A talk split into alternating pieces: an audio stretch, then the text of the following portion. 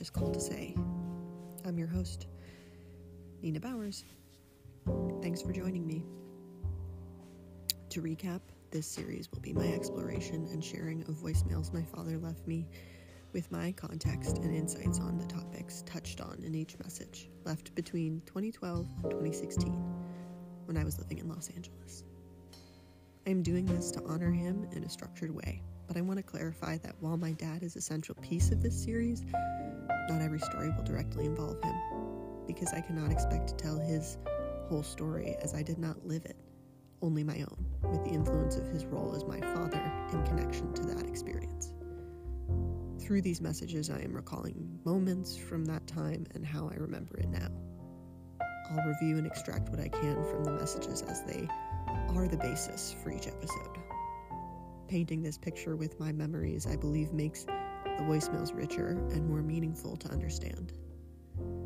Simply speaking one's truth seems easy and obvious up to the realization of how much vulnerability it actually involves.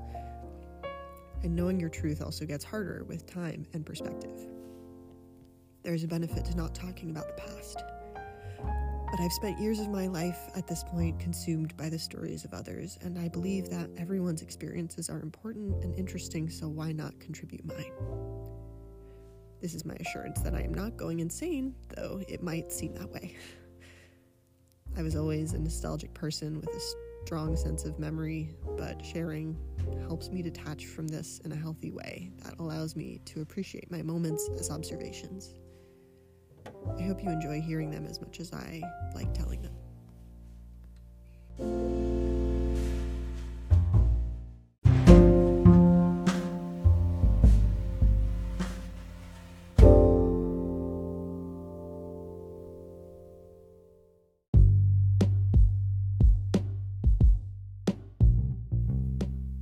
Second message was left about two weeks after I had settled in LA at my brother Paul's house in Echo Park. Paul has been described by many as quite charismatic and a fixture in his neighborhood, where he's lived for over 20 years. I felt incredibly lucky to be landing in a place that was so cool and comfortable, but didn't want to rely on him or my twin brothers, Stephen and Mike, to help me find my way. So when I saw a posting for a PA gig in LA through someone on Facebook, it seemed kismet. I was connected with this NYU grad school thesis film that was shooting in Palm Springs. How out of my depth and over my head I was only dawned on me after the first meeting, and I think this was one of the most high profile jobs I actually ever had while in LA. The director was a young lady named Francesca who smoked e cigarettes before there were Juuls. She had me meet her at Soho House in West Hollywood, a glorified co working space. It's an exclusive wheeling and dealing club where movies were brokered. I drove straight down Sunset to get there and through all the neighborhoods and stretches in between.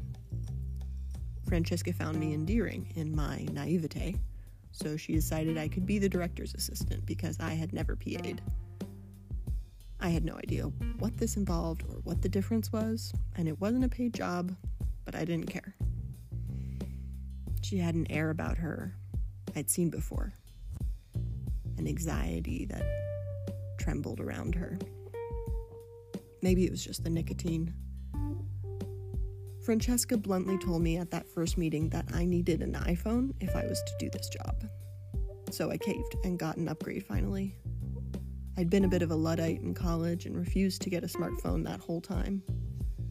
While not entirely behind the curve, as those were the early days of smartphones, I was lagging for my age, but I enjoyed the flick of a flip phone and how small and light they had become. But I needed to get smart and navigate in this new place. In my last year living in New York, I grew bitter of the subway with the inability to control my commute to classes and the tension of sharing a space with people while simultaneously ignoring them and being ignored. Sure, there was the opportunity to read or feel like you were surfing a little roller coaster. But I also felt myself constantly needing to be as small as possible and carry as little as I could. driving in LA was liberating to have my own whole bubble to steer about. Your car and how you drove it said more about you than what you were wearing or reading, at least while in motion. Since everyone had their own car, I became more accustomed to driving alone than with people.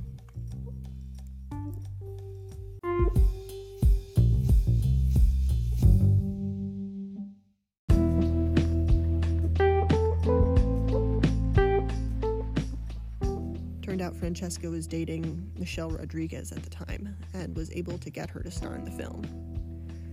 Naturally, she ended up making me both the director and the lead actor's assistant, which meant I became a weird third wheel in their dynamic. I accompanied them everywhere to serve as a buffer, dealt with coffee orders, and helped get Michelle to set from her house in Venice Beach, even though I lived on the opposite side of town for the first day of shooting. When I arrived that morning, at some ungodly hour before dawn, I hadn't realized I would essentially be a carpool dummy sitting passengers so she could drive in the fast lane. Michelle had already starred in several Fast and the Furious movies at that point and did all her own stunts.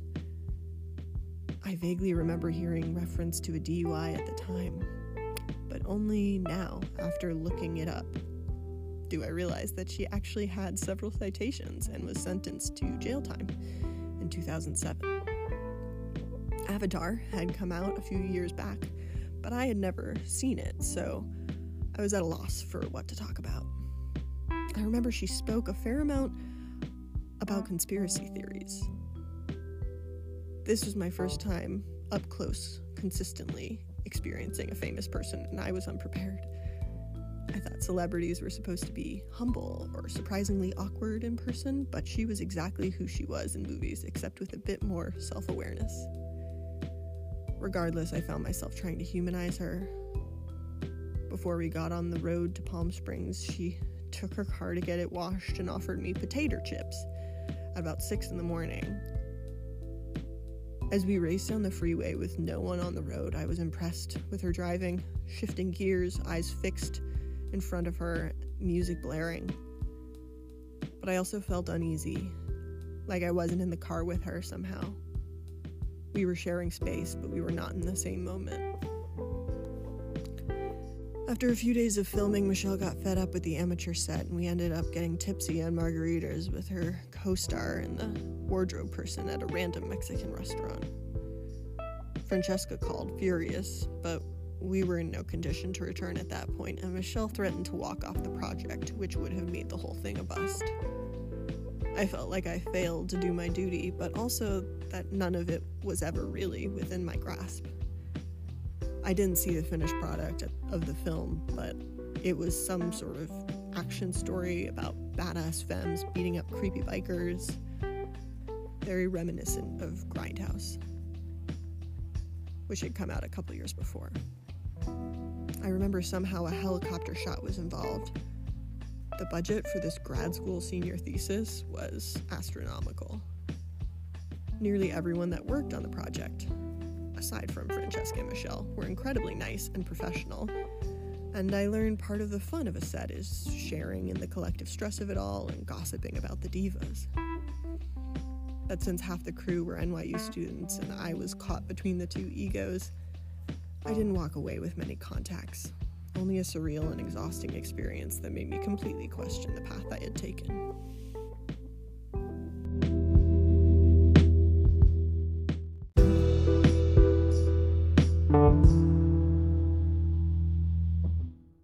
Wednesday, December 5th at 10:23 p.m.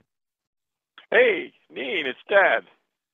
Just wanted to catch up, see what's been happening last night and tonight, uh, or today, yesterday, today. Uh, your adventures in this new uh, job are all very interesting. And uh, anyhow, um, I see you're either still busy or otherwise occupied. However, um, give me a buzz when you uh, find time. Uh, getting a little late tonight. It's about 11 o'clock here. No, just 10:30. Anyway, um, I'm I'm I'm eager to hear how it's how it's all working out, and uh, so hope all is well. And as I say, ring me up when you get a chance. Bye bye for now.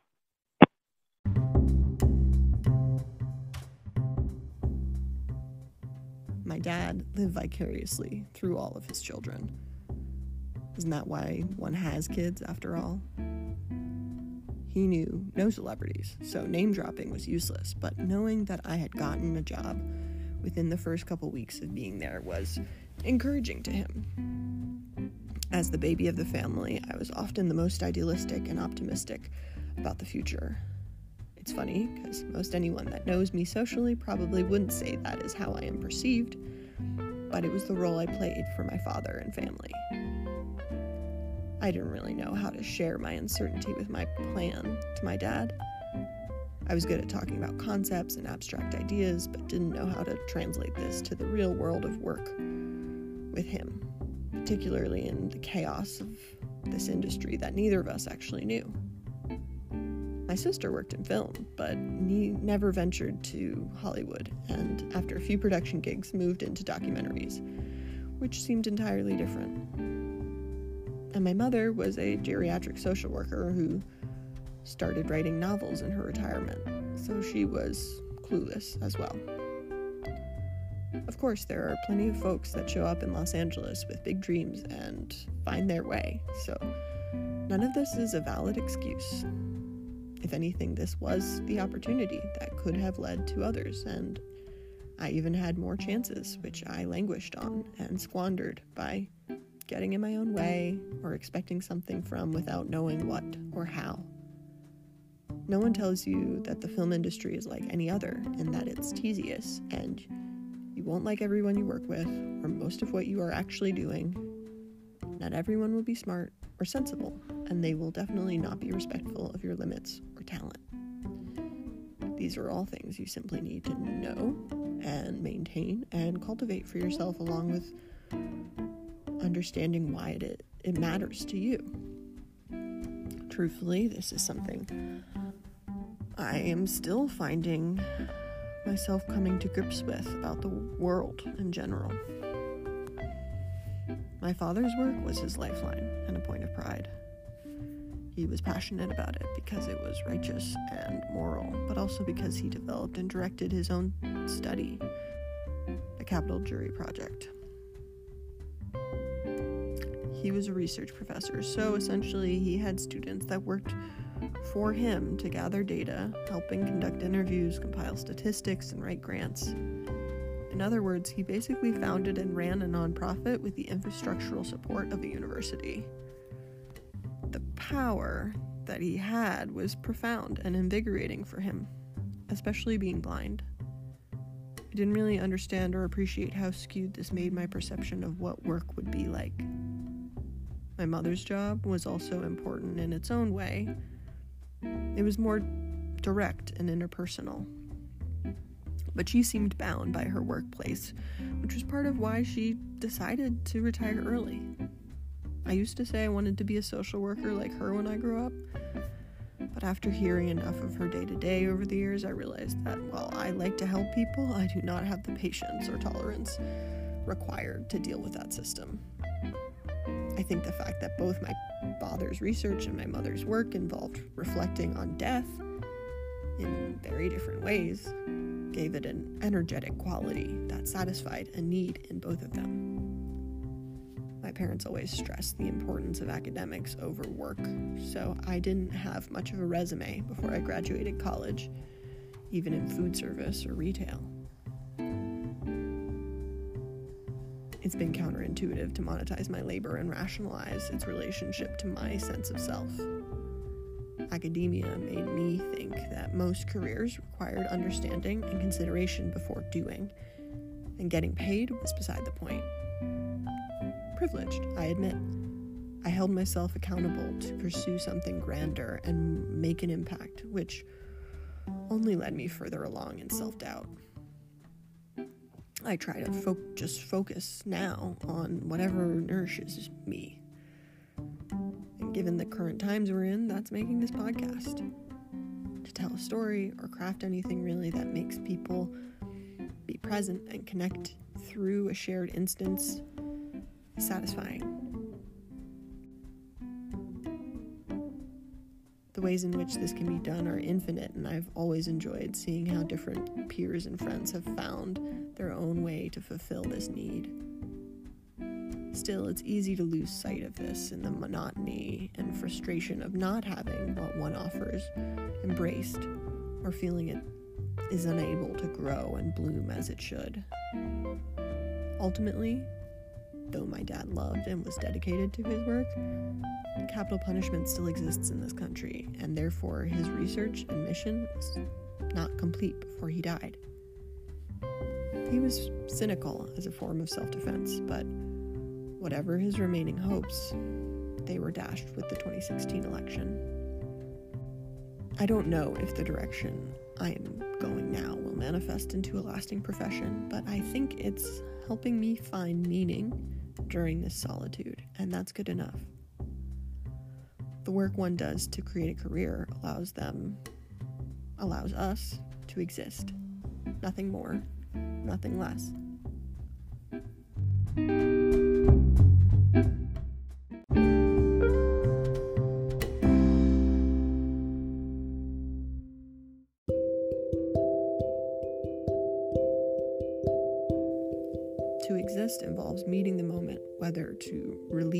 Problem, provide a benefit, or something in between. Its worth grows with the time you put into it, regardless of the financial income or the social outcome it provides. A recurring theme you'll discover is that my dad always was referencing the time. The time difference between the East and West Coast makes sense for logistical reasons, but also a span of time passage of time was often mentioned in these voicemails.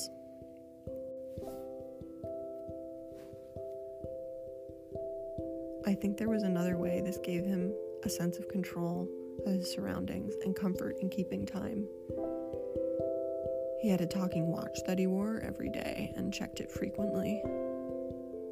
If you know me, you may also know about my character flaw of being overly punctual to anything and everything. I show up to parties exactly at the time given, often being the first one there. I refuse to dilly dally or get distracted before I know I have anywhere to be. If I do ever take my time, it's usually because I've given myself an ample cushion and will be arriving early anyway. I used to get frustrated by others' tardiness, but I have now generally accepted this is a me problem and not something to impose on others.